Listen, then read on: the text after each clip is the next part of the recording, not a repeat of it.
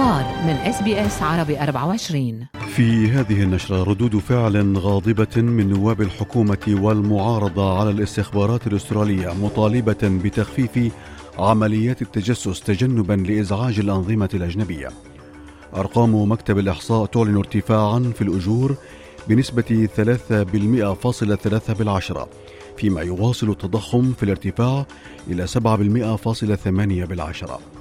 والقوات الإسرائيلية تقتل عشرة فلسطينيين في اشتباك في الضفة الغربية.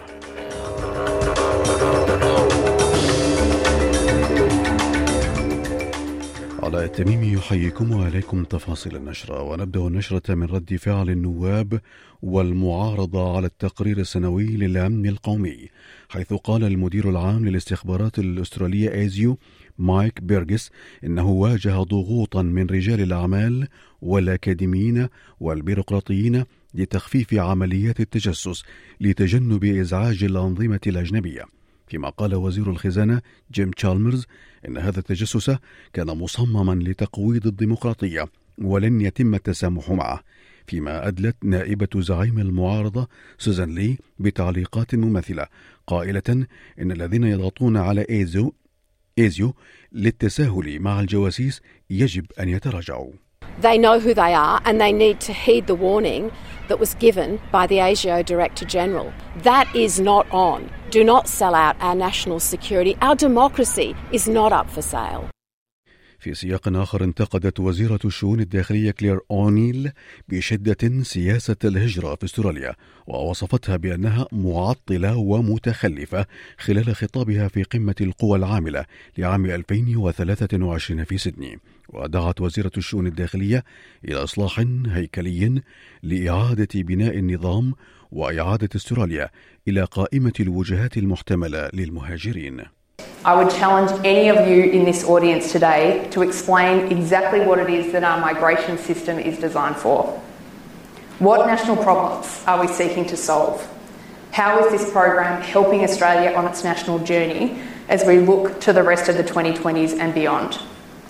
I have been Home Affairs Minister now for eight months, and no one yet has been able to answer these completely basic and fundamental questions. على صعيد آخر تنطلق اليوم حملة نعم من أجل صوت السكان الأصليين في البرلمان بعد سنوات من التأخير والنقاش. وستركز الحملة على تكريس صوت السكان الأصليين في البرلمان في الدستور تليها عملية مكاراتا لإبرام المعاهدات وقول الحقيقة. وسيصوت الأستراليون في استفتاء بين شهري أكتوبر وديسمبر القادمين. وفي سياق محلي آخر أظهرت أرقام مكتب الإحصاء الأسترالي منذ شهر ديسمبر الماضي أن متوسط الأجور قد شهد ارتفاعا لكن ليس بالقدر الذي كان متوقعا بزيادة سنوية مقدارها 3% فاصلة ثلاثة بالعشرة فيما يواصل التضخم في الارتفاع آكلا زيادة الرواتب مع ارتفاعه إلى 7.8 بالعشرة على مدى الاثني عشر شهرا الماضية وهو ما يرفع الفجوة بين التضخم ونمو الأجور إلى هامش 4% فاصلة خمسة بالعشرة. في ولاية فيكتوريا قبض على رجل يبلغ 71 عاما بشبهة إشعال حرائق في شمال ملبورن فيما خضع للتحقيق وأطلق سراحه لمزيد من التحقيق. ويأتي الاعتقال وسط تحذير من موجة حارة تضرب ولاية فيكتوريا مع تخوف السلطات هناك من حدوث حرائق في الغابات. وقال أندرو كريسب مفوض إدارة الطوارئ إنه يجب على المواطنين أن يكونوا أكثر حذرا ووعيا تحسبا لحدوث أي طارئ We are having a summer. Um, we've actually seen that not just in relation to the Flowerdale fire. Over the last week, you know, we've had fires with three emergency warnings. So it is very much a message for everyone today as we get into March and through March. Our fire season is not over, so people need to be clear about what they're going to do. في ولاية نيو ساوث ويلز تعهدت حكومة الولاية بإنفاق عشرة ملايين دولار على زيادة الأمن في المدارس الدينية إذا أعيد انتخابها في الانتخابات المقبلة. يأتي ذلك في الوقت الذي تكافح فيه الولاية من زيادة في التشهير الديني والعنصرية والعنف منذ جائحة كوفيد 19 فيما سيتم تخصيص هذا الدعم على مدى أربع سنوات لزيادة الأمن في المدارس الدينية والمراكز المجتمعية ودور العبادة والمباني الأخرى ذات المراكز الدينية حيث يوجد خطر واضح هناك. في سياق عسكري يدرس وزير الدفاع ريتشارد مالز إمكانية تسيير دوريات مشتركة مع الفلبين في بحر الصين الجنوبي المتنازع عليه. يأتي ذلك مع تصاعد التوترات مع إجراء البحرية الصينية تدريبات في بحر الصين الجنوبي.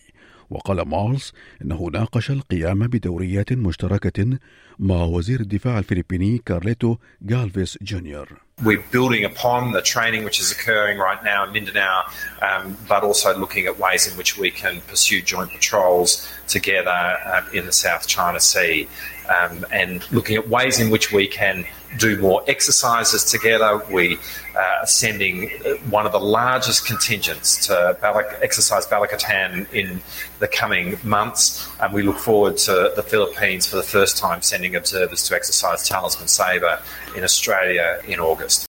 يأتي ذلك فيما قال كبير الدبلوماسيين الصين الصينيين وانغ يي لوزير الخارجية الروسي سيرجي لافروف إنه يتطلع إلى إبرام اتفاقيات جديدة خلال زيارته لموسكو. ومن المقرر أن يلتقي وانغ بالرئيس الروسي فلاديمير بوتين بعد أن حذرت الولايات المتحدة بكين من تقديم دعم مادي لغزو روسيا لأوكرانيا. وقال وانغ أنه يتطلع إلى التوصل إلى اتفاقيات جديدة مع روسيا. 以中国的新发展为世界提供。I am ready to exchange views with you, my dear friend, on issues of mutual interest, and I look forward to reaching new agreements. 我认为一定会形成我们新的共识。 في سياق آخر قال مسؤولون طبيون إن عدد القتلى الفلسطينيين خلال مداهمة للجيش الإسرائيلي في مدينة نابلس وصلت عشرة قتلى مع إصابة 97 شخصا وقال شهود ومسؤولون طبيون إن القوات الإسرائيلية قتلت عشرة فلسطينيين منهم ثلاثة مسلحين على الأقل وأصابت أكثر من مئة آخرين خلال مداهمة في مدينة تشهد أعمال عنف. فيما تشهد مدينتا نابلس وجنين القريبة منها مداهمات متكررة كثفتها إسرائيل على مدار العام في أعقاب موجة من الهجمات التي شنها فلسطينيون في مدنها وأسفرت عن سقوط قتلى. عن ردود الفعل الأمريكية عن هذا الهجوم قال محمد السطوحي مراسل SBS عربي 24 في نيويورك. الخطوات التصعيدية بالنسبة للعمليات العسكرية التي تقوم بها الحكومة الجديدة في إسرائيل وهي الأكثر تطرفا في تاريخ إسرائيل. هذه كلها عوامل ربما يخشى الكثيرون حتى هنا في إدارة بايدن يخشون إنه قد تؤدي إلى الانفجار. بل بالعكس إنه إدارة بايدن كان كان هناك تسريبات أنها قالت لإسرائيل أنها على استعداد لكي تدعم جهودها في إيران وبعض العمليات السرية التي تقوم بها مقابل أن تهدئ الأوضاع في الضفة الغربية ولكن من الواضح إنه ربما هذه الصفقة لم تتم بعد.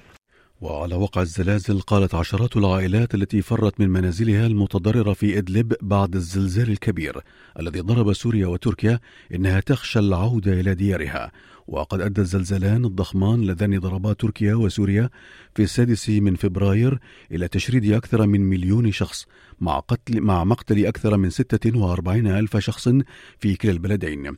يأتي ذلك فيما أعلن المركز الأمريكي لرصد الزلازل أن هزة بقوة ست درجات فاصلة واحد بالعشرة درجة ضربت وسط الفلبين الليلة الماضية دون وقوع أضرار أو ضحايا.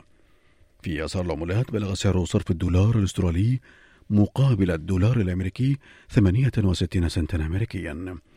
إلى الأخبار الرياضية خرج الروسي أندري روبليف المصنف خامسا عالميا من الدور الأول لدورة روتردام الهولندية الدولية لكرة المضرب بخسارته أمام الأسترالي أليكس دي مينور بأربعة مقابل ستة وأربعة مقابل ستة أيضا. إلى درجات الحرارة المتوقعة لهذا اليوم كما يلي. في بيرث الجو مشمس 27 درجة. في أديليد مشمس بالإجمال 40 درجة.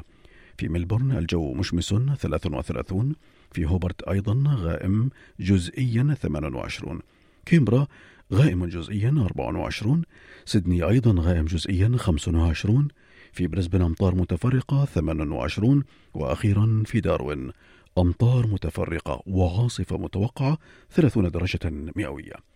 كانت هذه نشرة الأخبار. قرأها على حضراتكم علاء التميمي من SBS عربي 24 شكرا لإصغائكم هل تريدون الاستماع إلى المزيد من هذه القصص؟ استمعوا من خلال Apple Podcast، Google Podcast، Spotify أو من أينما تحصلون على البودكاست